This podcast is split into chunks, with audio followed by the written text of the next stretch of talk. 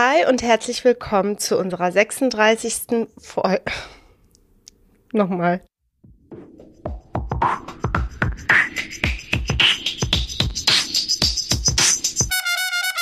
Hi und herzlich willkommen zu unserer 36. Folge Kurzer Prozess, ein juristischer Rundumschlag mit dir, Tala Jeber-Geri und mit mir, Elissa Chartage-Bär.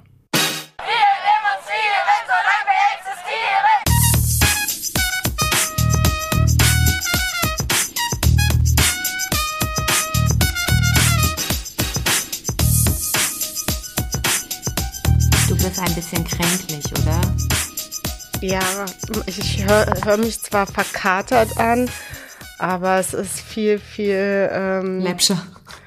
läppscher und uncooler. Also es hat krass geregnet, wirklich geschüttet wie aus Eimern und ich bin klitschnass auf dem Fahrrad zu Hause angekommen oh. und war so grumpy, dass ich nicht mal Bock hatte, mich dann noch heiß zu duschen und mit klitschnassen Haaren ins Bett und jetzt höre ich mich so ein bisschen raucherstimmig an.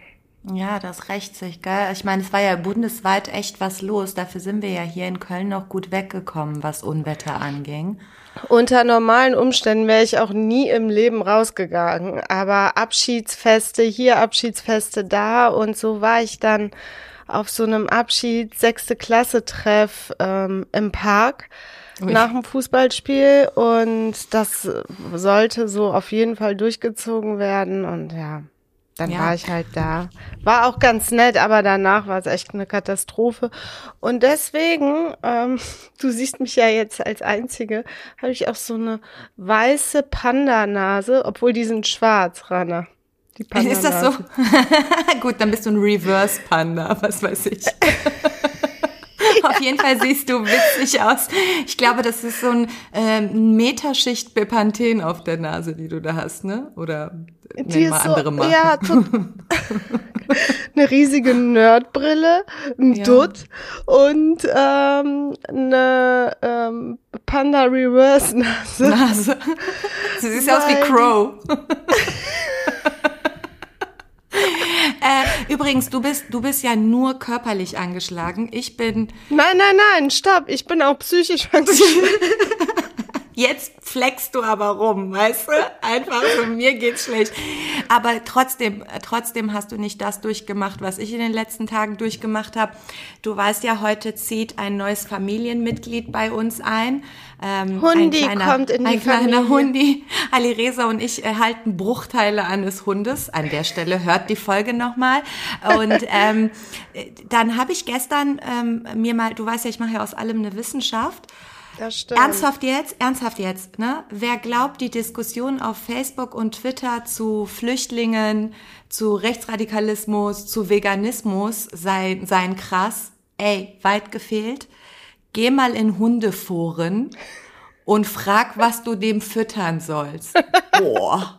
Boah.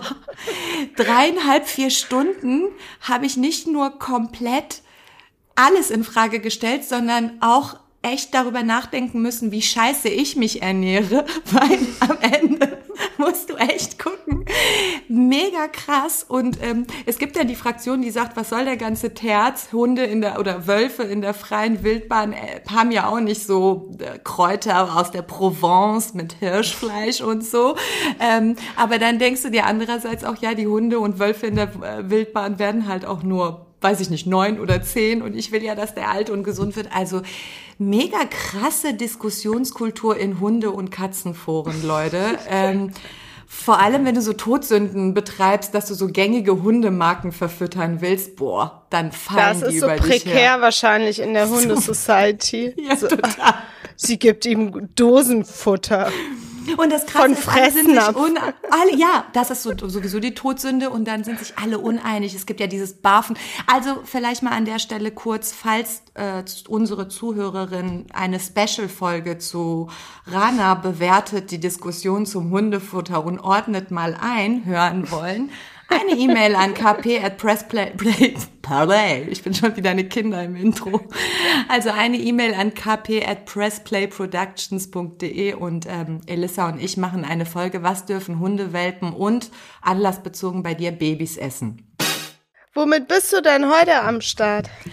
Heute bin ich am Start mit dem Aufregerthema schlechthin seit einigen Wochen, Monaten und insbesondere letzten Samstag ähm, aufgrund der Demo in Düsseldorf Versammlungsgesetz NRW. Heute wird grob erklärt, was ist überhaupt das Versammlungsrecht, was ist das Versammlungsgesetz auf Bundesebene, was hat NRW jetzt vor und warum hasse ich persönlich den Innenminister Herbert Reul. Darum wird's heute gehen. Okay, das ist also äh, Jura rauf und runter, Versammlungsgesetz, Grundrechte, yeah. äh, Landesgesetze, äh, also das Polizeigesetz NRW und so weiter. Das ist ziemlich interessant. Ich hoffe, dass es kurzweilig bleibt, damit unsere Natürlich. Zuhörerinnen ähm, das auch durchdringen können, denn nicht alle sind Juristinnen natürlich. Und selbst Juristinnen haben Probleme damit. Von ja. daher. Ähm, ja, ich versuche es auch kurzweilig zu machen. Es geht um einen rechtsradikalen Nazi-Anwalt, so wird er auch genannt.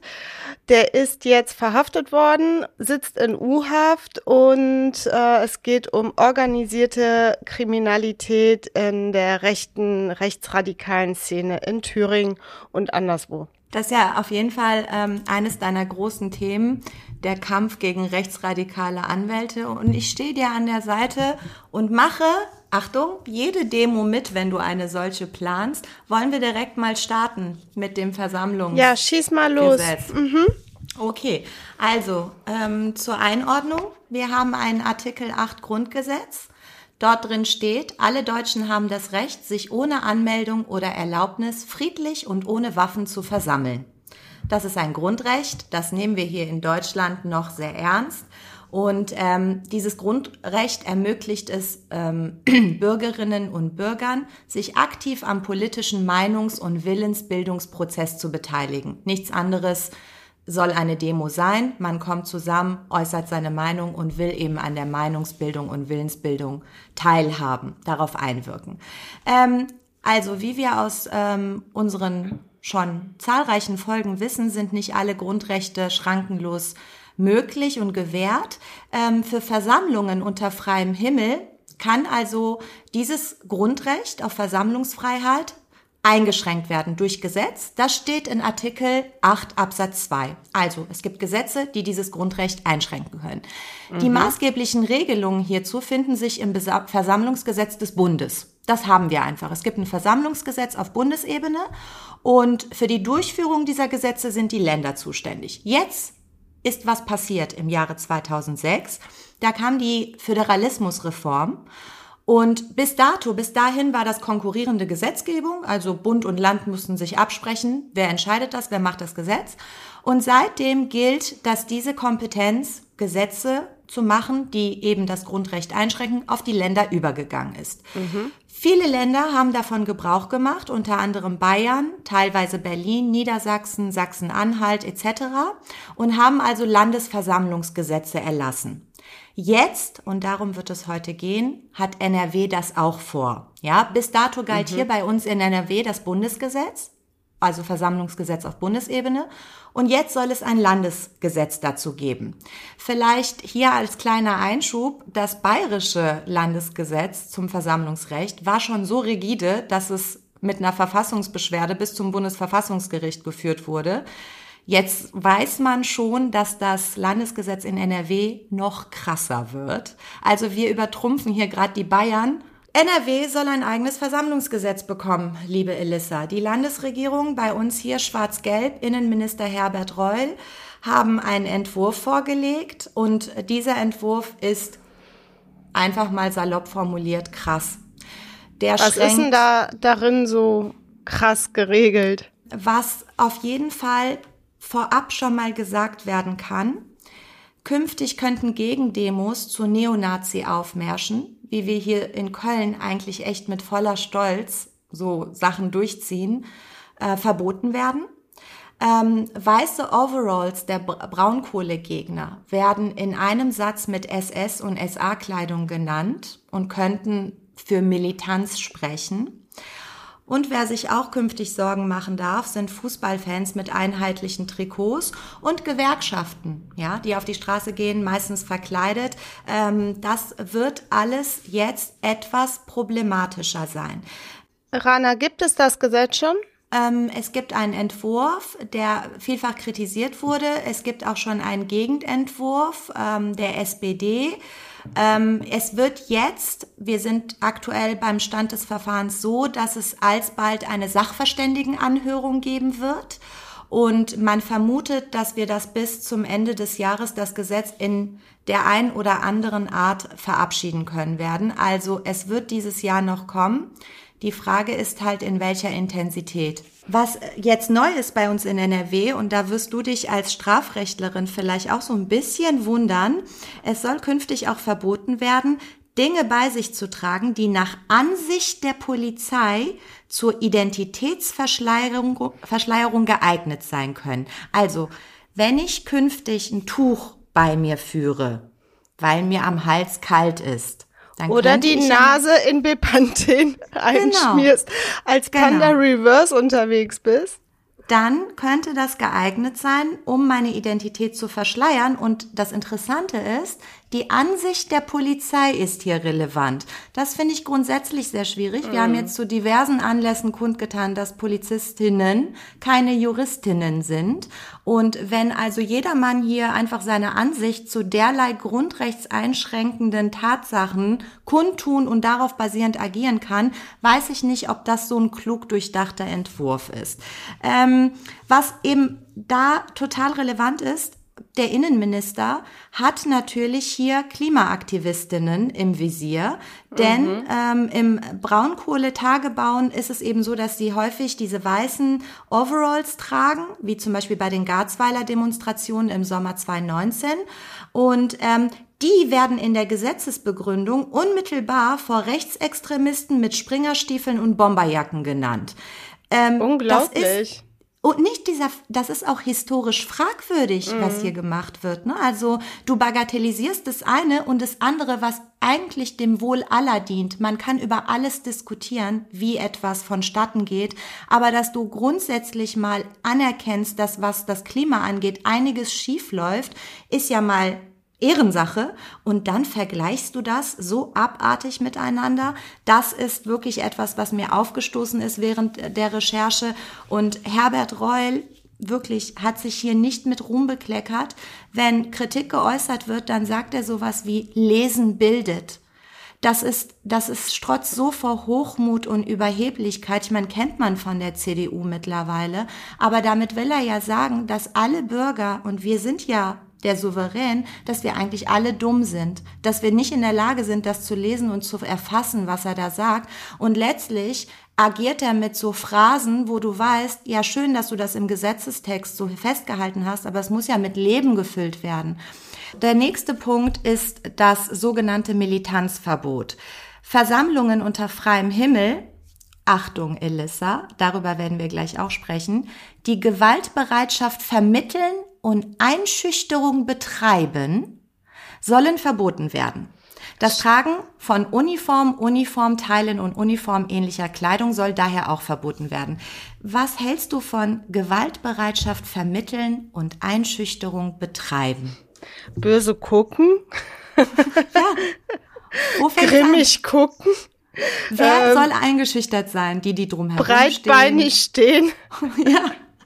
Es ist es so. Ist, äh, es ist halt, äh, es steht im luftleeren Raum. Das ist ähm, gerade bei so massiv einschränkenden Gesetzen äh, mit Grundrechtsrelevanz kann das natürlich nicht richtig sein. Das muss ja sehr konkretisiert sein und auch äh, zurückführbar sein auf bestimmte ganz konkrete Voraussetzungen. Da kann ja nicht Absolut. alles drunter fallen. Absolut. Das ist ja auch eine, es ist ja auch eine subjektive Geschichte, wer wo wann eingeschüchtert ist. Ja. Wenn du vielleicht eine linke Demo in Sachsen veranstaltest, sind ein paar besorgt, besorgte Bürger eingeschüchtert, reicht es dann. Und ich finde, wie viel Kompetenz hier der Polizei Polizei zugesprochen wird, nochmal, mhm. die Arbeit von denen respektiere ich. Das haben wir schon mal in einer Folge lang und breit diskutiert. Aber es sind keine Juristinnen. Die können gar nicht in den Feinheiten so geschult sein, wie wir es zum Beispiel sind durch dieses jahrelange Studium. Und die sollen entscheiden, wo eine Gewaltbereitschaft vermittelt wird. Achtung, es geht hier nicht um Gewalt ausüben, sondern Gewaltbereitschaft vermitteln. Also ein paar Fußballfans, die mit gemeinsamen Trikots durch die Gegend ziehen, wo einer etwas lauter grölt und ein Kind nebenher Angst hat, nochmal, ist nicht schön, aber reicht das, um eine komplette Geschichte aufzulösen und die Leute unter Strafe zu stellen, Ermittlungsverfahren zu führen? Darum wird es gehen. Da bleibt die Landesregierung viele, viele Erklärungen schuldig mit Phrasen. Was ich total krass finde, was dem Nichtjuristen so unter Umständen gar nicht auffällt. Bis dato war es so, dass du natürlich Demonstrationen anmelden musstest, bis 48 Stunden mhm. vorher. Das geht jetzt nicht mehr mündlich oder telefonisch, das ging bis dato. Achtung, also Demonstrationen werden häufig ad hoc müssen die geplant werden. Es geht um bestimmte Auf die Dinge, Beine die gestellt werden. Genau, mhm. das ist schon echt eine Mammutaufgabe. Das ist ja auch häufig anlassabhängig, ne? Wenn es einen bestimmten ja. Anlass gibt, heute ist das und das passiert, versammeln sich ganz viele ganz schnell per Facebook wird äh, so ein Aufruf gestartet. So läuft das ja heutzutage. Und das muss dann zack zack gehen. Ja, ich meine, das spontan Spontanversammlungen sind immer ausgenommen von dieser Anmeldung, aber hier geht es ja wirklich darum, dass anlässlich irgendeines Gesetzes oder weil gerade, weiß ich nicht, Polizeigewalt passiert ist, ein Häftling in Gewahrsam verbrannt ist, dass man da vielleicht ganz kurz und knapp eine Demonstration auf die Beine stellen will. Soweit, so gut zieh dir das rein. 48 Stunden schriftlich muss das jetzt erfolgen, nicht mehr mündlich oder telefonisch, also schon eine Hürde. Und Wochenenden fallen jetzt raus. Bis dato war das nicht so. Äh, Wochenenden und Feiertagen gingen auch. Das heißt, de facto sind es nicht mehr 48 Stunden, sondern bisweilen vier Tage. Damit sind also zum Beispiel, was hier eine totale Rolle spielt, ähm, Streik Gewerkschaften, Versammlungen, das können dann Arbeitgeber jetzt besser verhindern, weil einfach vier Tage Vorlaufzeit ist. Ähm, das, das Grundrecht wird erheblich eingeschränkt und zwar ohne Not. Dann stellt halt Leute ab, die an Wochenenden arbeiten. Es geht hier immerhin um die Herzkammer der Demokratie, Demonstrationen. Ähm, wenn du also überlegst, dass es viele Demonstrationen an Ostern oder Pfingsten gibt, dann muss das bis dato jetzt, muss das ab jetzt vier Tage vorher angemeldet werden. Das macht die Sache erheblich schwieriger, was auch eine absolute Abschreckung ab sofort darstellt. Die Namen von Ordner und Ordnerinnen müssen bekannt gegeben werden. Die werden mhm. also von der Polizei durchgeprüft. Das schreckt ab. Viele melden sich nicht mehr freiwillig zum Ordnerdienst und das ist ja nun mal Voraussetzung, dass so eine Demonstration halbwegs friedlich verlaufen kann. Ähm, und all das wird jetzt erschwert. Also der Duktus dieses Wahrscheinlich gesamten, auch eine Haftungsfrage, oder? Absolut, absolut. Das also, wird dann natürlich äh, auch diskutiert. Gerade bei den Ordnern und so weiter, ne, wenn die Namen nachvollziehbar sind, ähm, sind die ja auch zumindest der Theorie nach Ziel von möglichen Haftungsfragen oder Adressat von möglichen Haftungsfragen, wenn irgendwas schieflaufen sollte oder ähnliches. Das kann ich schon verstehen, dass das natürlich abschreckt, wenn du da mit Name ja. und Adresse und allem zur Verantwortung äh, äh, stehst und zur Verantwortung gezogen werden kannst. Und nicht nur, nicht nur für diejenigen, die sich zu deiner Versammlung angemeldet haben, sondern du bist ja unter freiem Himmel. Das heißt, es gibt ja auch viele Störfaktoren von außen. Mhm. Und wenn du plötzlich auch eine Haftung für die mit übernehmen musst, weil einfach dein Name klar schwarz auf weiß dort steht, nochmal, dass der Veranstalter genannt wird, ist ja überhaupt kein Problem. Dass der da auch Rede und Antwort stehen muss, okay, das hat das Bundesverfassungsgericht in einer wegweisenden abschließenden Entscheidung damals auch schon so niedergelegt. Aber Ordner und Ordnerinnen, das scheint mir doch ein bisschen weit auch Schikane zu sein, äh, finde ich schwierig. Äh, was ich eben sagen wollte, der gesamte Duktus, also die, der gesamte Geist dieses, dieser Gesetzesbegründung geht dahin, dass man Versammlungen als Gefahr sieht also als vor allem gewalttätige Versammlung und der Staat müsse alles tun, um diese Gefahren abzuwehren. Das sagen also auch namhafte Rechtsprofessoren. Ähm, das ist nicht im Sinne des Erfinders. Also Versammlungen Versammlungen sind erstmal gut und wichtig und notwendig und der Staat darf diese nicht als Gefahr äh, begreifen und alles dafür tun, dass die möglichst extrem eingeschränkt werden. Das tut hier aber die Landesregierung in NRW ganz klar. Ähm, worüber ich mich am meisten aufgeregt habe, Elissa, ist ähm, in Paragraph 7 des Entwurfs geregelt Störungsverbot. Das bedeutet, Demos dürfen nicht gestört werden. Als Störung versteht die NRW-Landesregierung nicht nur laute Musik oder Lärm, sondern bereits die gezielte Anmeldung einer Gegenveranstaltung für dieselbe Zeit und denselben Ort. Also wären hier alle Gegendemos, die wir hier in Köln bis dato auch veranstaltet mhm. haben, an denen ich persönlich auch teilgenommen habe, all die sind zukünftig dann verboten, weil sie die Ausgangsdemo stören. Aber da, auch das muss doch Demokratie aushalten. Um, äh, in jedem Fall. Also gerade in NRW, und wir reden ja gerade über NRW, ähm, ja. sind die meisten Gegendemonstrationen von äh, anti-rechter Seite äh, ja. Äh, veranstaltet und geplant. Und das muss natürlich möglich sein. Ist das denn komplett verboten oder ist das mit irgendwelchen Einschränkungen verbunden in diesem Paragraph 7? Auch die Gegendemonstranten haben ja ihr Versammlungsrecht. Absatz 1 Paragraph 7. Es ist verboten, eine Versammlung mit dem Ziel zu stören, diese zu behindern oder zu vereiteln. Und in der Gesetzesbegründung steht, dass eine Störung auch die gezielte Anmeldung einer Gegenveranstaltung für dieselbe Zeit und denselben Ort ist. Das ist unmissverständlich. Mhm. Es ist verboten. Und es, ähm, es sollen wahrscheinlich Ziel dieses Gesetzes könnte sein, davon gehe ich aus, irgendwelche Ausschreitungen zu vermeiden. Aber die gehen halt mit so einer Gegendemonstration einher und auch das muss die Demokratie aushalten genau. und auch das Polizeipersonal zur Verfügung gestellt werden. Ja, also äh, Stichwort Polizei ist in solchen an solchen Orten für die Deeskalation zuständig. Man kann nicht das Problem von äh, anderer Seite lösen, indem ja. man sagt, die Gegendemonstration findet erst gar nicht statt, sondern das ja. hat Priorität das sehe ich ganz genauso, dass die Versammlung davon. ebenfalls stattfinden kann. Genauso wie leider, äh, muss man sagen, auch wenn wir natürlich eine klare Haltung zu äh, der rechten Politik und rechten Szene und rechten Demonstrationen haben, aber auch das muss unsere Demokratie aushalten. Also es kann, äh, solange es nicht komplett verfassungsfeindlich ist und mit verbotenen Inhalten gefüllt ist, äh, müssen wir alle leider diese rechten Demonstrationen aushalten. Und auch da kann man nicht sagen, um irgendwelche Probleme zu vermeiden, äh, findet die erst gar nicht statt. Das Gleiche müsste Ganz auch für die Gegendemonstrationen gelten. Ganz abgesehen Störung, davon, Störung ist ja alles und nix. Man muss aber sagen, die Menschen, die zu Gegendemonstrationen gehen, das sind Familien mit ja. Kindern, ähm, die peacefully da irgendwie ein, eine gewisse Haltung zeigen wollen. Zum Beispiel hier in Köln. Köln ist gegen Rechts, wir sind für Vielfalt und äh, ja. gegen Rassismus und so weiter und so fort.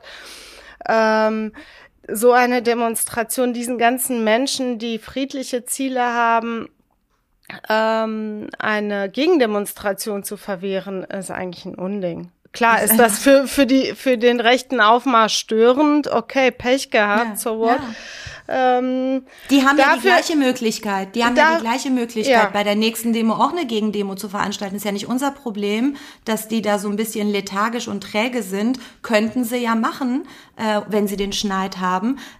Also gleiches Recht für alle, würde ich sagen. Dafür ist ja die Polizei da. Die muss präventiv und angemessen und verhältnismäßig vor allen Dingen vor Ort ähm, eingreifen und sich positionieren. Und dann dürfte das wir haben ja auch viel Erfahrung mit sowas. Auch in NRW dürfte das eigentlich äh, realisierbar sein. Der Blick in die Zukunft ist einfach auch schon ähm, äh, angsteinflößend, denn du äh, äh, illegalisierst ja. Vorhaben von Menschen, die eigentlich Legales möchten. Die wollen ja. sich versammelt gegen eine bestimmte politische Meinung oder äh, gegen einen gegen diesen Inhalt dieser Versammlung stellen und wenden. Und wenn du das aber von vornherein verbietest und als Störung einordnest, du hast vollkommen recht, es ist ein allgemeiner, unbestimmter Rechtsbegriff und wird mit Sicherheit bei gerichtlicher Prüfung dem Ganzen nicht standhalten können. ähm, illegalisierst du diese und das schreckt natürlich ab. Viele wollen dann mit der Polizei und so weiter nichts zu tun haben und ähm, das wird dann aussterben und ich weiß nicht, bin mir sehr, sehr unsicher, ob das das richtige Mittel zum Zweck ist. Vor Denn die Deeskalation, ähm, die du vielleicht damit als Gesetzgeber erreichen möchtest, kannst du auch mit einem viel milderen Mittel erreichen, indem du äh, Polizei aufstellst, vielleicht dir noch äh, Beamten aus anderen Bundesländern dazu leist und äh, dort für Sicherheit und Ordnung, sage ich jetzt einfach mal, äh, sorgst, statt andere anderen das äh, Grundrecht zu verbieten. Vor allem tun die so, ähm, als wären wir hier in NRW total außer Rand und Band und würden nur so krass gewaltvolle Demonstrationen voranschreiten. Was los? Wir, also im Gegensatz zu Frankreich sind wir echt lame unterwegs in Deutschland. Denn das nächste ist, ja, haben wir jetzt eben schon kurz angeschnitten, noch ein bisschen interessanter. Paragraph 18, Militanzverbot. Die weißen Overalls, die die Klimaschützer tragen. Ähm, was auch problematisch sein könnte, ist, wenn Belegschaften streiken in einheitlicher Arbeitskleidung. Ähm, es ist vor allem problematisch, da eine ähm, äh, Vertreterin von Verdi sagt, äh, gerade die Jugend sei in der Gewerkschaft sehr, sehr kreativ unterwegs und die würden sich beispielsweise als Piraten verkleiden bei Streiks, um zu sagen, wir haben das Tarifmodell gekapert äh, und sind Piraten nicht auch schon einschüchternd? Ja, also das ist dann schon die Frage, ist das dann einschüchternd? Muss das verboten werden? Kann die Versammlung einfach knall auf Fall aufgelöst werden? Und wir wissen, wenn es aufgelöst wird, ist es ja erstmal, ist der Drop erstmal gelutscht. Du kannst dann vor Gericht ziehen. Du hast keinen wirklichen Vorteil davon, außer eine ähm, ja, Genugtuung für dich selbst. Von daher Absolut. de facto ist das auch ein stumpfes Schwert. Absolut. Was eben ähm, daran wirklich krass ist, ist, dass Herbert Reul behauptet, äh, dieses Militanzverbot diene in der erster Regel dazu, ähm, rechtsextreme äh, Aufmärsche zu verhindern. Er fände das unerträglich, wenn sie, also das hätten wir ja schon mal gehabt und das ist wirklich nicht in Ordnung. Ähm, das ist halt nett gelabelt von ihm, aber wenn man dann ins Gesetz reinguckt, sieht man, dass hier in allererster Linie alle anderen in Mitleidenschaft gezogen werden. Und ähm, ich finde, bei rechten Aufmärschen, wenn du so SS- und SA-Kleidung hast, hast du auch andere Gesetze zur Verfügung, wo du sagst, Leute, das geht nicht. Mhm. Da brauchst du jetzt nicht dieses Versammlungsgesetz für. Es gibt teilweise verbotene Zeichen, auch darüber haben wir schon mal geredet. Ähm, also er versucht uns wirklich für dumm zu verkaufen und das ist ein bisschen abartig. Der letzte letzte Punkt, Elissa, den, der, da knüpfe ich daran an, dass du eben gesagt hast, ähm, dass viele Eltern und Kinder nicht mehr zu äh, solchen Versammlungen und Demonstrationen gehen, ähm, ist in Paragraph 16 geregelt.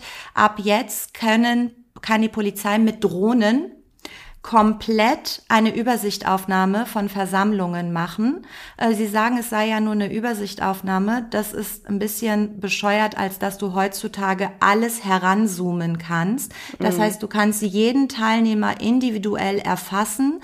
Die Gefahr, die dadurch entsteht, ist, dass Unbeteiligte bei gewalttätigen Demos, ne, plötzlich gerät das außer Rand und Band, dann können plötzlich Unbeteiligte in den Fokus geraten, Ermittlungsverfahren werden angestrengt und und du bist plötzlich in der Position. Mittäter.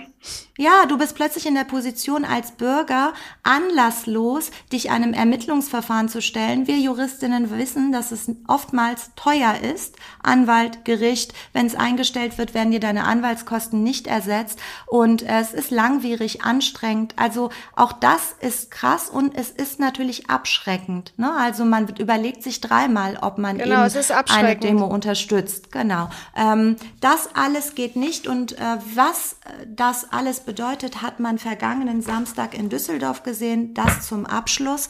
Da ist eine Demo, eine Versammlung gewesen gegen dieses Versammlungsgesetz NRW und die Polizei hat in vorauseilendem Gehorsam, noch bevor dieser Entwurf tatsächlich zum Gesetz verabschiedet wurde, so derbe, krass, eskalierend reagiert. Also äh, ich habe mir sämtliche Videos, die es bei Twitter gab, ja, es gibt natürlich auch Demonstranten, die Flaschen werfen äh, in die Richtung der Köpfe der Polizisten, aber die sind voll vermummt mit Helm und allem. Was hat die Polizei unter anderem gemacht, was ich krass fand? Die haben eine riesige Menschenmenge eingekesselt, über sechs Stunden bei über 30 Grad, haben denen kein Wasser zur Verfügung gestellt und keine Toiletten. Die Leute mussten in Gullideckel ihre Notdurft verrichten, äh, weil sie einfach eingekesselt waren und da waren ganz viele Minderjährige dabei und eine Oma gegen rechts. Und da waren wirklich, das war, ein Journalist wurde mit Schlagstöcken verprügelt.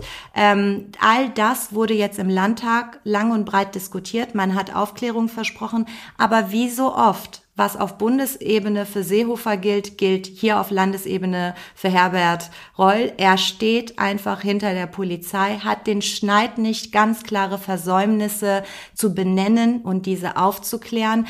Ich bin erschüttert, wie sehr hier ein wirklich wichtiges Grundrecht eingeschränkt werden soll. Die Leute, die sich all die Zeit jetzt über Masken beschwert haben, das war keine Grundrechtseinschränkung. Das hier ist eine.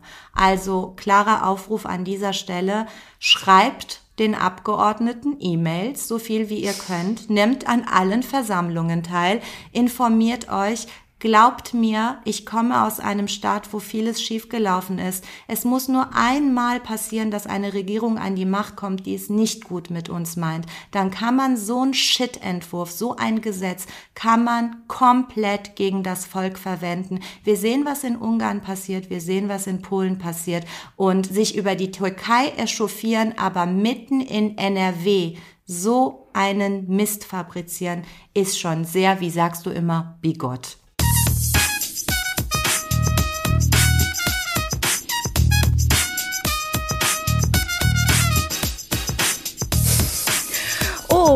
Stichwort Bigotterie. Damit fangen wir jetzt mit meinem Thema an. Ähm, yes. Das war nämlich das Erste, was mir eingefallen ist, als ich gelesen habe, ähm, dass mein Lieblingsnazi-Anwalt Dirk Waldschmidt jetzt in Untersuchungshaft sitzt. Er ist so die Karikatur eines Nazi-Anwalts. Er ist eklig, klein untersetzt, hässlich. Er hat einfach so eine richtig hässliche Visage.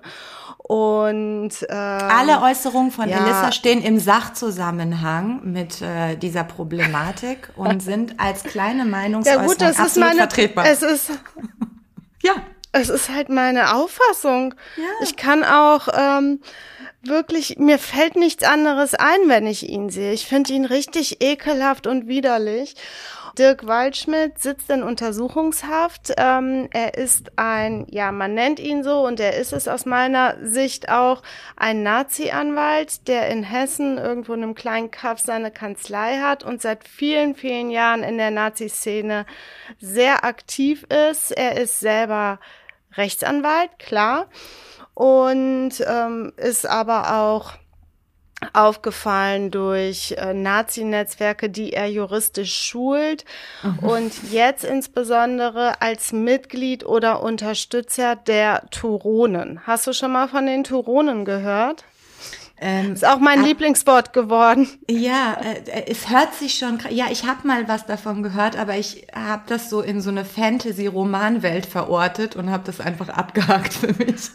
Also die Turonen sind so eine Art ähm, selbst gegründeter Rockerclub. Also die haben, hm. ähm, die äh, treten im Habitus eines Rockerclubs auf, hat ungefähr 30 Mitglieder und der Anführer dieser Turonen, die haben dann auch noch so in der Hierarchie unter ihnen stehende äh, Splittergruppierungen. Zum Beispiel, okay. es gibt dann hier Garde 20. 20 steht für T an 20. Stelle im Alphabet. Also Garde. Hast du verstanden, was ich meine? Ich hoffe, die Zuhörerinnen haben es verstanden. Die Turonen sind die Turonen, so ah, Chef. Mm, und Garde 20 mm. als kleine Armee und 20, weil äh, zwan, äh, an 20. Stelle steht der Buchstabe T im Alphabet. Also okay. es hat auch so was Kindergartenmäßiges irgendwie, als wenn da Aber so sag mir mal, 30 äh, Mitglieder haben die Turonen. 30. In etwa. Es sind nicht viele, ne? Das ist ein bisschen so eine Witzfigur, denkt man, aber die sind sehr gefährlich und leider auch sehr erfolgreich in dem, was sie tun. Okay. Bis jetzt. Anführer dieser Turonen, um das ein bisschen einzuordnen, ist ein äh, Thomas Wagner, auch so ein total rechtsradikaler Typ, der auch in den vergangenen Jahren in diversen rechten Szenen äh, von verschiedenen äh, Gruppierungen aufgefallen ist und ähm, ähm, gehört zum Thüringer Rotlichtmilieu auch. Also der mhm. hat so überall seine Finger äh, äh, drin. Und dieser äh, Dirk Waldschmidt hat mit dem Thomas Wagner gemeinsame Geschäfte gemacht, also mit dem Anführer der Turonen. Und ihm wird jetzt vorgeworfen, ähm, dass er Geldwäsche betrieben hat äh, und bandenmäßiger Rauschgifthandel wird ihm vorgeworfen. Das ist alles hm. dadurch aufgeflogen, dass es eine Großrazzia im Februar gab. Ähm, etwa 500 Beamten haben in drei großen Razzien zeitgleich 27 Objekte in drei Bundesländern durchsucht. Ähm, und haben dort alles Mögliche sichergestellt, unter anderem ein Kilo äh, Crystal Meth und Kokain, ein Kilo Heroin, habe ich zumindest so gelesen, 130.000 Euro in Bar, mhm. Immobilien und äh, mehrere Langwaffen, Schankanlagen, ja, sowas eben.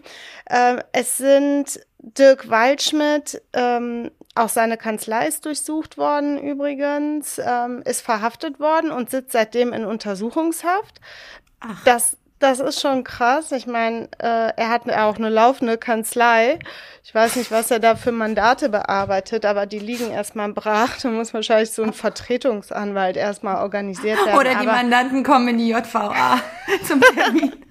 zum Besprechungstermin. Ja, komm, der hat ja bestimmt auch Mandanten, selbe Klientel, wie er selber drauf ist. Also oder die sitzen ja schon in der JVA. Ja, genau, der geht einfach nur zwei Türen weiter, klingelt da und dann kann er schon zack das Beratungsgespräch. 190 Euro plus Mehrwertsteuer verdient. So stelle ich mir das vor. ja, genau. Mega die witzige Vorstellung. Naja, auf jeden Fall. Ähm, es sind noch, äh, wie gesagt, sechs weitere Leute verhaftet worden. Auch Thomas Wagner ist verhaftet worden, dieser Anführer der mhm. Turonen. Und äh, dadurch ist diese Gruppierung erstmal, ja, äh, kam zum Stillstand, jedenfalls so nach dem äußeren Anschein.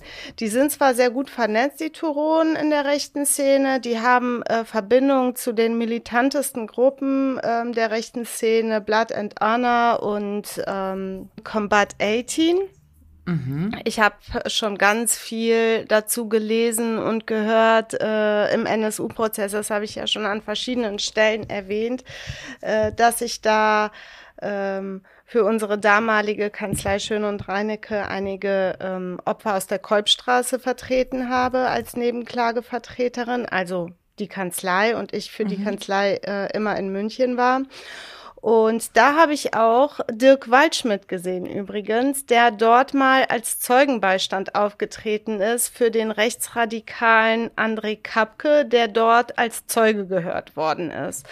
Und wenn ich es, wenn meine Vermutung richtig ist, ist auch dieser André K., so wird er in der Presse genannt, verhaftet worden. Ich gehe mhm. mal davon aus, ich weiß es aber nicht, dass derjenige, der den Waldschmidt damals als Zeugenbeistand im NSU-Prozess begleitet hat, der rechtsradikale, ähm, wirklich Extremist André Kapke, jetzt ebenfalls Beschuldigter in diesem großen Ermittlungsverfahren ist, wenn es sich bei dem André K. aus der Presse um diesen André Kapke handelt. Ähm, wie gesagt, das weiß ich aber nicht genau. Das ist alles so ein richtig brauner Sumpf. Da hat jeder mit jedem was zu tun und irgendwie stecken die auch alle unter einer Decke. Ja, die sind auch gut vernetzt. Oder googelt man Nazi-Anwalt Sachsen und kriegt dann eine Liste von den. Ja, die sind sehr gut vernetzt. Also ähm, jetzt vielleicht noch mal zurück zum Fall. Äh, zwischendurch äh, schweife ich so ein bisschen ab, weil mir einfach total viel zu diesem Waldschmidt einfällt. Ähm, ähm, ihm wird vorgeworfen Geldwäsche und bandenmäßiger Rauschgifthandel. Das habe ich eben gesagt. Die Ermittlungsbehörden gehen im Moment davon aus, dass hier im Rahmen der organisierten Kriminalität etwa 50 Fälle von bandenmäßigen Betrug und 40 Fälle von Geldwäsche nachweisbar sein sollen. Uh. So die Staatsanwaltschaft Gera, die hier zuständig ist für das ganze Verfahren.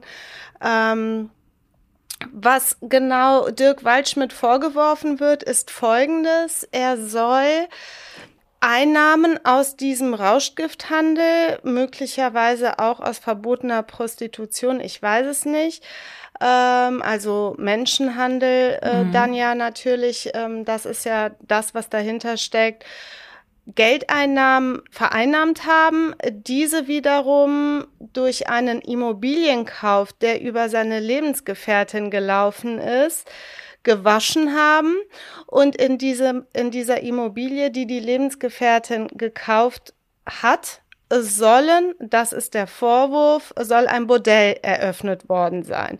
Das mhm. nennt sich da ähm, das Gelbe Haus. So, äh, äh, es ist so ein Name, der so für sich steht. Und da wurde ähm, oder sollte ein Bordell eröffnet werden. Und so eben ist diese Geldwäsche die ganze Zeit vonstatten gegangen. Die haben dort richtig den Drogenmarkt übernommen so der Vorwurf. Das lässt sich auch aus der Presse so lesen. Ähm, andere äh, Drogenquellen äh, sollen dort zur Seite gedrängt worden sein und die haben letztlich ähm, das Monopol in der Gegend, regionalen Gegend übernommen. Und ähm, also Waldschmidt ist hier der verlängerte Arm der Turonen quasi. Oder war der auch mit einer der 30? Einer der 30, nein, also der Anführer, wie gesagt, ist ja dieser Thomas Wagner mhm. und der äh, Dirk Waldschmidt, der Anwalt, ist ein enger Verbündeter des Thomas mhm. Wagner. Mhm. Und Waldschmidt ist derjenige, der dann zur juristischen Schulung herangezogen wird. Ähm, der unterstützt die, der berät die, wo juristische Lücken sind, der vertritt natürlich auch ganz viele solcher äh, Leute. Es gab jetzt ein äh, in 2014 sind viele derjenigen, die jetzt die Turonen sind, ähm, ähm, in einem Prozess angeklagt gewesen, wo so eine Kirmesgesellschaft ähm, überfallen worden ist mit ganz, äh, ganz äh, aggressiven Gewalttaten. Der, ich glaube, es war sogar Thomas Wagner, ist verurteilt worden zu dreieinhalb Jahren Haft. Übrigens einer, der ähm, keinen erlernten Beruf hat, ähm, aber im Knast dann seinen Realschulabschluss nachgeholt hat, immerhin. Immerhin. Ähm, aber jetzt mal eine kurze Einschub, äh, wenn, der, wenn du sagst, der Waldschmidt berät die juristisch was macht er? Widerrufsrecht im Drogenverkauf oder was? Also das habe ich mich Vertrieb. auch gefragt. Äh, also man liest über Dirk Waldschmidt, dass er ähm, es gibt noch so eine Art ja Splittergruppierung, die nennt sich der Dritte Weg. Oh Gott. Und ähm, Mitglieder dieser Gruppierung sollen von Dirk Waldschmidt juristisch geschult worden sein. Wahrscheinlich in irgendeiner Seminarveranstaltung ja. hat er denen das BGB allgemeiner Teil beigebracht oder so. Willenserklärung, Übereinstimmung und dann Vertrag. Oder Nur Grundrechte hat er ausgelassen und überhaupt komplette Verfassung. Das ist halt irrelevant, weißt du? Also, ich, was, ernsthaft, das hört sich doch crazy an, oder? Der hat die juristisch beraten dass er die jetzt vertritt bei allen, allen möglichen Ermittlungsverfahren, macht ja noch Sinn, aber im also, Vorfeld? Also man muss sagen, ähm, man liest, ich weiß nicht, ob das stimmt, er sei gar nicht so ein exzellenter Jurist. Er, sei, er, er hätte mehr Popularität durch seine Szenezugehörigkeit hm. äh, erlangt und durch die äh, ja, rechtsradikalen Beiträge, die er dazu leistet und auch Taten, wie man jetzt sieht. Ja. Ähm, wie er juristisch da aufgestellt ist, keine Ahnung, aber als äh, Dozent für die Schulung wird er auf jeden Fall herangezogen. Vielleicht macht er es auch pro bono und deshalb, ich weiß es nicht. Was auch auffällt, ist, dass Dirk Waldschmidt ein großer Unterstützer von Ralf Wohleben ist. Wer nicht weiß, ja. Ah. wer Ralf Wohleben ist, das ist einer der Angeklagten im sogenannten NSU-Prozess. Äh, er ist wegen Beihilfe zum Mord auch verurteilt worden. Ihm hat Dirk Waldschmidt monatlich 450 Euro zukommen lassen. Minijob, was hat er gemacht? Der das, genau Post? das, du, du sagst genau das, was die Anwältin von Dirk Waldschmidt sagt, nämlich Nicole Schneiders, die damals mhm. auch Ralf Wohleben vertreten hat. Also eben, wir haben schon mal über sie gesprochen, äh, auch eine typische Szeneanwältin ähm, aus ja, aus der ganz, ganz rechten Ecke. Und ähm, sie vertritt jetzt Dirk Waldschmidt und hat damals auch im NSU-Prozess Ralf Wohleben vertreten. Sie sagt jetzt, das war nichts anderes als ein Minijob. Keine Unterstützung, keine Geldleistung, einfach nur so. Ich frage mich, was Ralf Wohleben für Dirk Waldschmidt gemacht hat für 450 Euro. War er die Schreibkraft im Kanzleibetrieb oder der Hausmeister? der Staatsanwaltschaft kopiert und dann zu Gericht gebracht. So oder er war im gelben Haus Hausmeister. Weiß man auch nicht. Facility Im, Manager. Im gelben Haus kann alles passieren. Was für absurde, kranke Namen. Diese Leute sind Und pass absurd. auf, dieser ähm, andere von den Turonen, also was heißt der andere? Der Anführer der Turonen äh, wird Ja. von Olaf Klemke vertreten. Der hat damals ebenfalls mit Nicole Schneiders, ähm, das ist äh, jetzt vielleicht so ein bisschen äh, überfordernd für unsere Zuhörerin, auch Ralf Wohleben im NSU-Prozess vertreten und die zwei Anwälte hier, äh, Olaf Klemke und soll ich überhaupt den Namen nennen, Rana? Aber Ich die glaube, sind hier, lassen Ja, sich überall ich- lesen. Ja, erstens Und ich hasse die. Ja, und wir können es ja auch für die Zuhörerin ganz kurz fassen. Nazi-Pack vertritt Nazi-Pack. Ja. Immer und immer wieder. Inzestiös quer durch die Reihen. So ist es, genau. Und ähm, so ist es auch hier, denn Olaf Klemke vertritt jetzt den Anführer der Turonen, Thomas Ja. Wagner, und äußert, äußert sich aber im Moment nicht. Äh, Nicole Schneiders im Übrigen so ein bisschen. Sie sagt halt, Ralf Wohleben hatte einen Minijob bei Dirk Waldschmidt. Und ansonsten sei, das finde ich auch krass, ähm, sei Dirk Waldschmidt kein Nazi-Anwalt. Ach so. Und sie seien keine äh, Rechtsradikalen. Also sie haben mit, mit all diesem äh, Zeug gar nichts zu tun, wo ich so denke, aber warum steht doch wenigstens dazu, wer ihr seid? Ja, ja, warum ich meine, dieses Ich denke, die sind so stolz Shaming, immer auf ja. sich. Ja, was soll das? Warum dann immer so ein Label? So, wir sind beim Thema Bigotterie. Da sind wir eingestiegen. Da möchte ich auch wieder hin zurück. Ähm, die verdienen sich natürlich jetzt oder haben sich in der Vergangenheit, das ist ja der Vorwurf. Man muss dazu sagen, sie sind deswegen noch nicht rechtskräftig verurteilt worden. Muss man ja heutzutage überall mit anhängen. Und der Vorwurf ist eben ähm, die ähm, Drogenkriminalität äh, und auch die Geldwäsche. Und man muss einfach sagen, das ist ja das, was Menschen aus dem rechten Spektrum oft allen anderen vorwerfen. Den Migrantinnen und Migranten, den äh, ganzen äh, Großfamilien Ja. und so weiter, dass nur die diese kriminellen Dinge machen und sich dadurch dicke Autos kaufen können, obwohl sie keinen Job haben. Das ist ja dieser ganz allgemeine Und unsere Vorwurf. Frauen missbrauchen so, ne? Klar. Menschenhandel. Ich frage mich, wie die das denn jetzt irgendwie vor sich selber und ihrem ganzen, ihrem ganzen ähm, Anhängern äh, erklären wollen. Und das ist auch ein Punkt, der tatsächlich in Nazi-rechten Foren äh, schon auf Kritik gestoßen ist. Da hieß es unter anderem, habe ich nachgelesen, ähm, ja Mensch, Geld verdienen ist ja gut, aber auf diese Art und Weise muss das denn sein? Also es gibt noch ein paar ehrenhafte Nazis, willst du sagen? Ich meine, was haben die Leute gedacht? Zum Beispiel Thomas Wagner, der Anführer der Turonen, der hat keine Berufsausbildung. Gut, der hat einen Realschulabschluss, aber sonst nichts. Ich weiß nicht, wovon er offiziell lebt, ob von Leistungen oder ob er einem offiziellen Job nachgeht. Wenn er sich dann aber ein Haus kaufen kann Ja. oder angibt, ein Haus zu besitzen, ein dickes Auto fährt, den, den ganzen Tag irgendwie keinen äh, integren Dingen nachgeht, wovon soll er denn leben als Ja. von äh, kriminellen Machenschaften, aus denen dann Geld hervorgeht?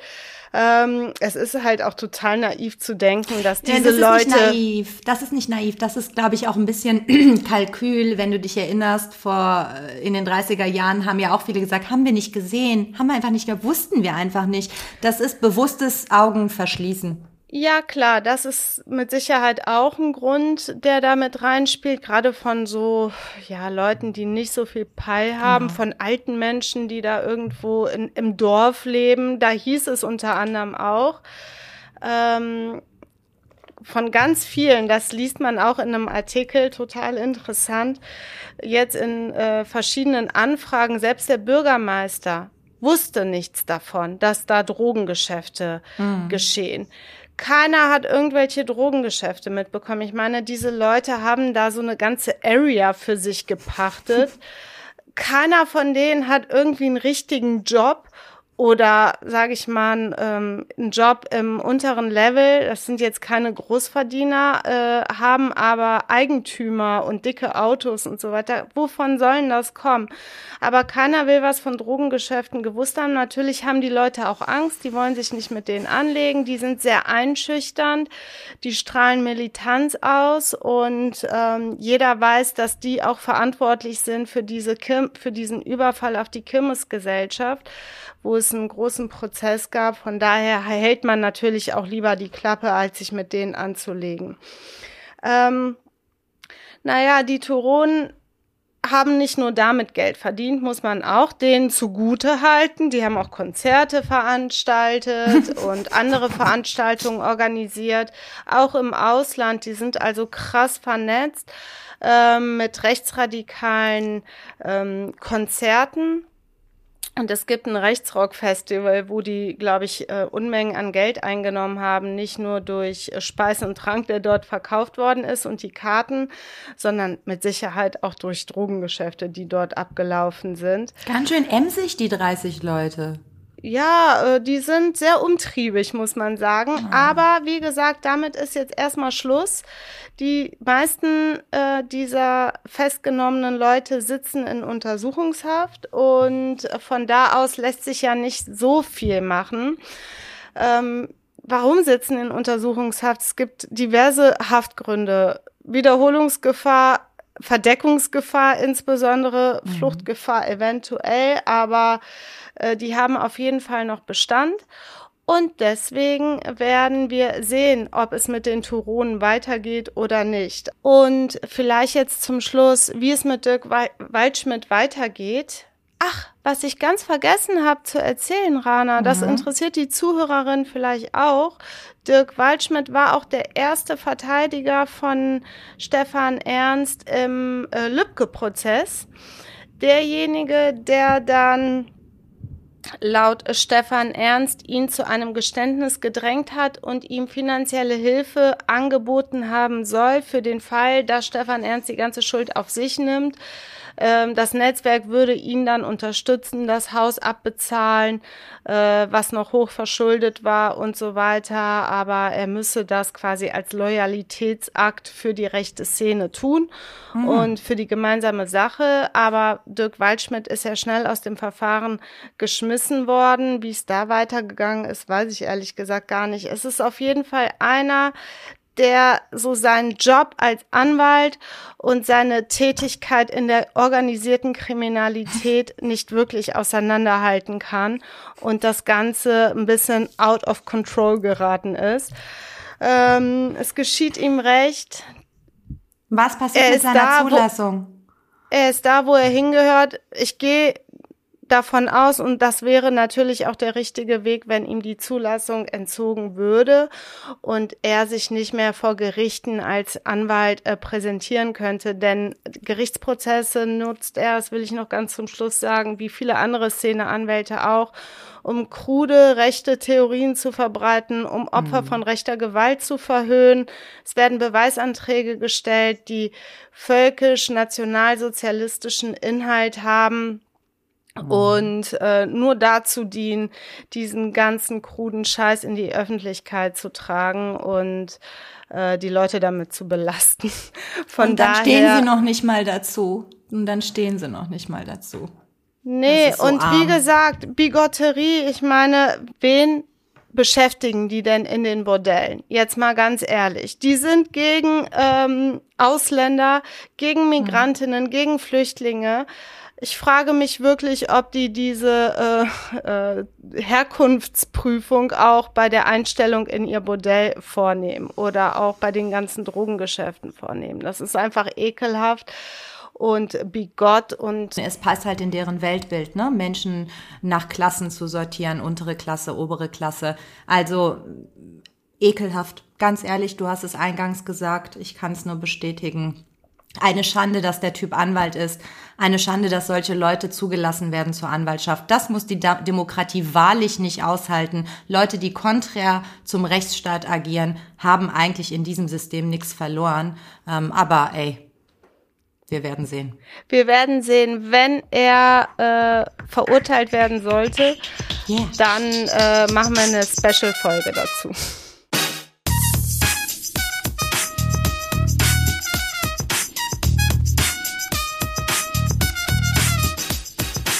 Liebe Rana, lass mal jetzt ähm, ins Wochenende gehen. Ja. Es hat mich sehr gefreut, mit dir heute zu sprechen unsere 36. Folge. Wir dürfen auch an dieser Stelle ähm, erwähnen, dass wir uns ein hohes Ziel gesetzt haben, was unseren Podcast angeht und dieses Ziel vor einigen Tagen erreicht haben.